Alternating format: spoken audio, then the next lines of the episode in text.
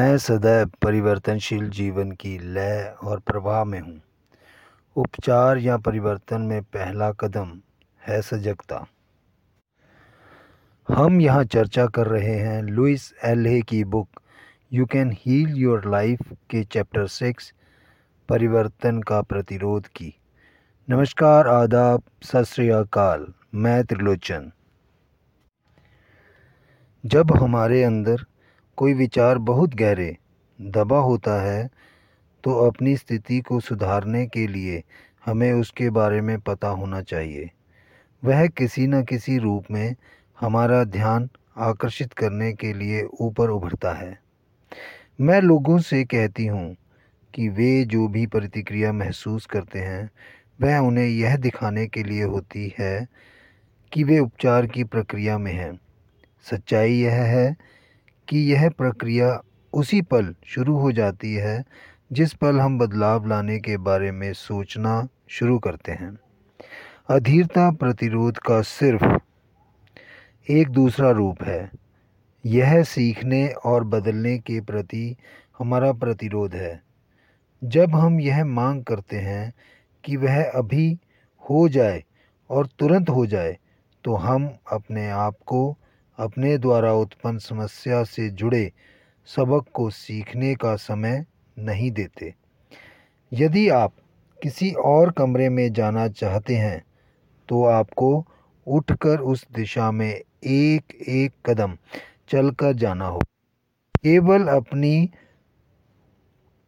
कुर्सी पर बैठकर यह सोचना कि आप दूसरे कमरे में पहुँच जाएँ संभव नहीं है। वह ऐसी ही बात है। हम सभी चाहते हैं कि हमारी समस्या ख़त्म हो जाए, लेकिन हम उन छोटी चीज़ों को नहीं करना चाहते जो उसके समाधान में मदद करती है। अब उस स्थिति या अवस्था को उत्पन्न करने में अपनी ज़िम्मेदारी को स्वीकार करने का समय है। मैं आपके अंदर मौजूद शक्ति को आपके द्वारा स्वीकार करने की बात कर रही हूँ। जो हमारे हर विचार को अनुभव अनुभव में बदल देती है। अब अपनी ज़िम्मेदारी को स्वीकार करते हुए हम जागरूक हो जाते हैं और इस शक्ति को अपने लाभ के लिए सकारात्मक तरीके से इस्तेमाल करना सीखते हैं। हम सबके पास सीखने के लिए सबक होते हैं। केवल अपने लिए चुने गए सबक ही हमारे लिए मुश्किल होते हैं। वो बातें आसान होती हैं जो सबक नहीं होती, क्योंकि वे बातें हम पहले से जानते हैं। जागरूक होने के सबक सीखे जा सकते हैं। यदि आप किसी ऐसी चीज़ के बारे में सोचते हैं जो करना आपके लिए सबसे कठिन है और आप करना, उसको करना प्रतिरोध करते हैं तो आप उस पल के लिए अपने सबसे बड़े सबक को देख रहे हैं। झुकना, प्रतिरोध छोड़ देना और अपने आप को वह सीखने के लिए प्रेरित करना, जो सीखना हमारे लिए आवश्यक है। अपने प्रतिरोध को परिवर्तन करने से रोकने ना दें। हम दो स्तरों पर काम कर सकते हैं, प्रतिरोध को देखना और दूसरा फिर भी अपने मन मस्तिष्क में परिवर्तन लाना। खुद को परखें, देखें कि आप कैसे प्रतिरोध करते हैं। गैर शाब्दिक संकेत। हमारी क्रियाएँ अक्सर हमारा प्रतिरोध व्यक्त करती हैं, जैसे विषय बदलना, कमरा छोड़कर चले जाना, बाथरूम जाना, देर से आना, टाल मटोल करना, जैसे कुछ और करने लग जाना किसी कार्य में व्यस्त हो जाना, अलग देखना, जैसे कोई पत्रिका पलटना, ध्यान ना देना, खाना, पीना या सिगरेट पीना। कल्पनाएँ।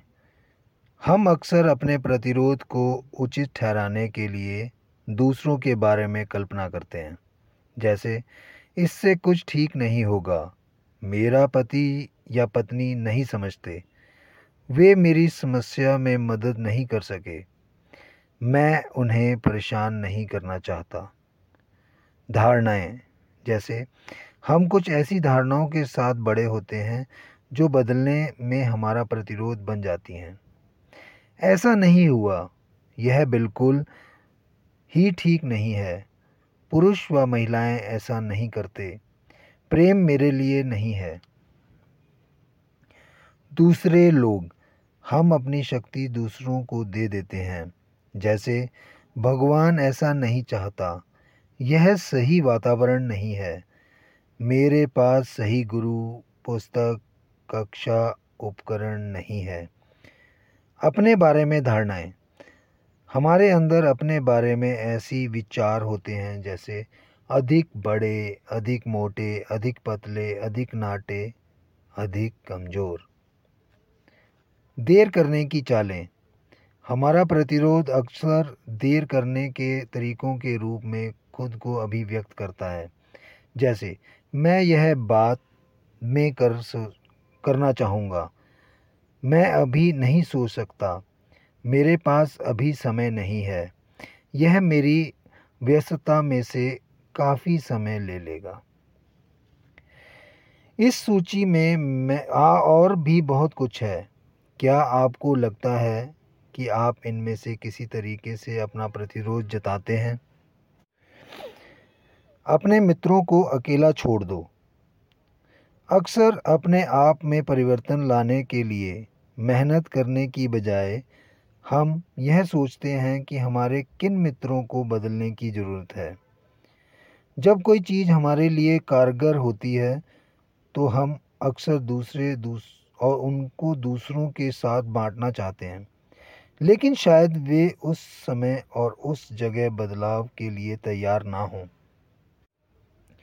किसी और को बदलने की कोशिश करना, जब वह ऐसा नहीं करना चाहता, असंभव है।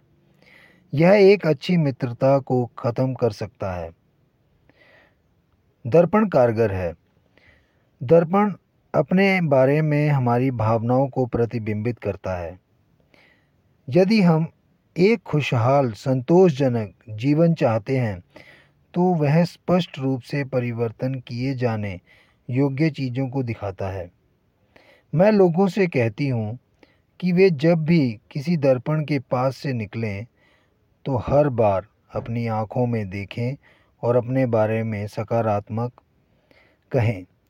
कोई निश्चय करने का सबसे अच्छा तरीका है किसी दर्पण में देखकर उस निश्चय को ज़ोर ज़ोर से कहना। जब हम प्रतिज्ञा, प्रतिज्ञाएँ करते हैं और वे सही नहीं लगती या कुछ हुआ नज़र नहीं आता तो यह कहना आसान है ओ ये प्रतिज्ञाएँ काम नहीं करती। ऐसा नहीं है कि प्रतिज्ञाएँ काम नहीं करती। बस हमें प्रतिज्ञाएँ करना शुरू करने से पहले एक और कार्य करने की ज़रूरत होती है। आत्मनिंदा अपने लक्ष्य से भटकना है। यह केवल टाल मटोल और आलस्य को बढ़ाएगा। अपनी मानसिक ऊर्जा को पुराने विचारों को छोड़ने और नए विचारों को अपनाने में लगाना चाहिए। कहें, मैं अयोग्य होने की आवश्यकता को छोड़ने के लिए तैयार हूँ। मैं जीवन में सर्वोत्तम प्राप्त करने का हकदार हूँ। और अब मैं इसे स्वीकार करने के लिए प्यार से अपने आप को अनुमति देता हूँ। जब भी हम किसी स्थिति को बदलना चाहते हैं, हमें ऐसा कहने की आवश्यकता होती है। मैं अपने अंदर के उस दृष्टिकोण को छोड़ना चाहता हूँ, जो मेरी स्थिति के लिए जिम्मेदार है। आत्मनिंदा। जब आप स्वयं को फटकारते हैं, जब आप अपने आप को निम्न स्तरीय देखते हैं तो आप किसके साथ इस प्रकार का व्यवहार कर रहे होते हैं? यदि आप ऐसे व्यक्ति हैं, जो डरने और आशंकित होने के लिए अपने आप से क्रोधित हो जाते हैं तो अपने आप को तीन वर्षीय एक बच्चे के रूप में देखें।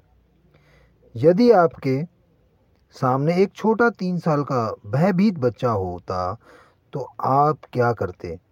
आप, क्या आप उस पर क्रोधित होते? या आप उसे अपनी बाहों में लेकर दिलासा देते? जब तक कि वह सुरक्षित महसूस करने लगता। अब अपने जीवन में आप व्यस्क हैं और यदि आप अपने अंदर के बच्चे को दिलासा नहीं दे रहे तो यह वास्तव में बहुत दुखद है। अपने प्रति दयालु बने, अपने आप को प्यार करना और स्वीकारना और शुरू करें। उस छोटे बच्चे को अपनी उच्चतम क्षमता में अपने आप को अभिव्यक्त करने के लिए इसी की आवश्यकता होती है। आप मुझे सुन रहे थे त्रिलोचन सिंह शो पर, और अब मुझे दें इजाज़त।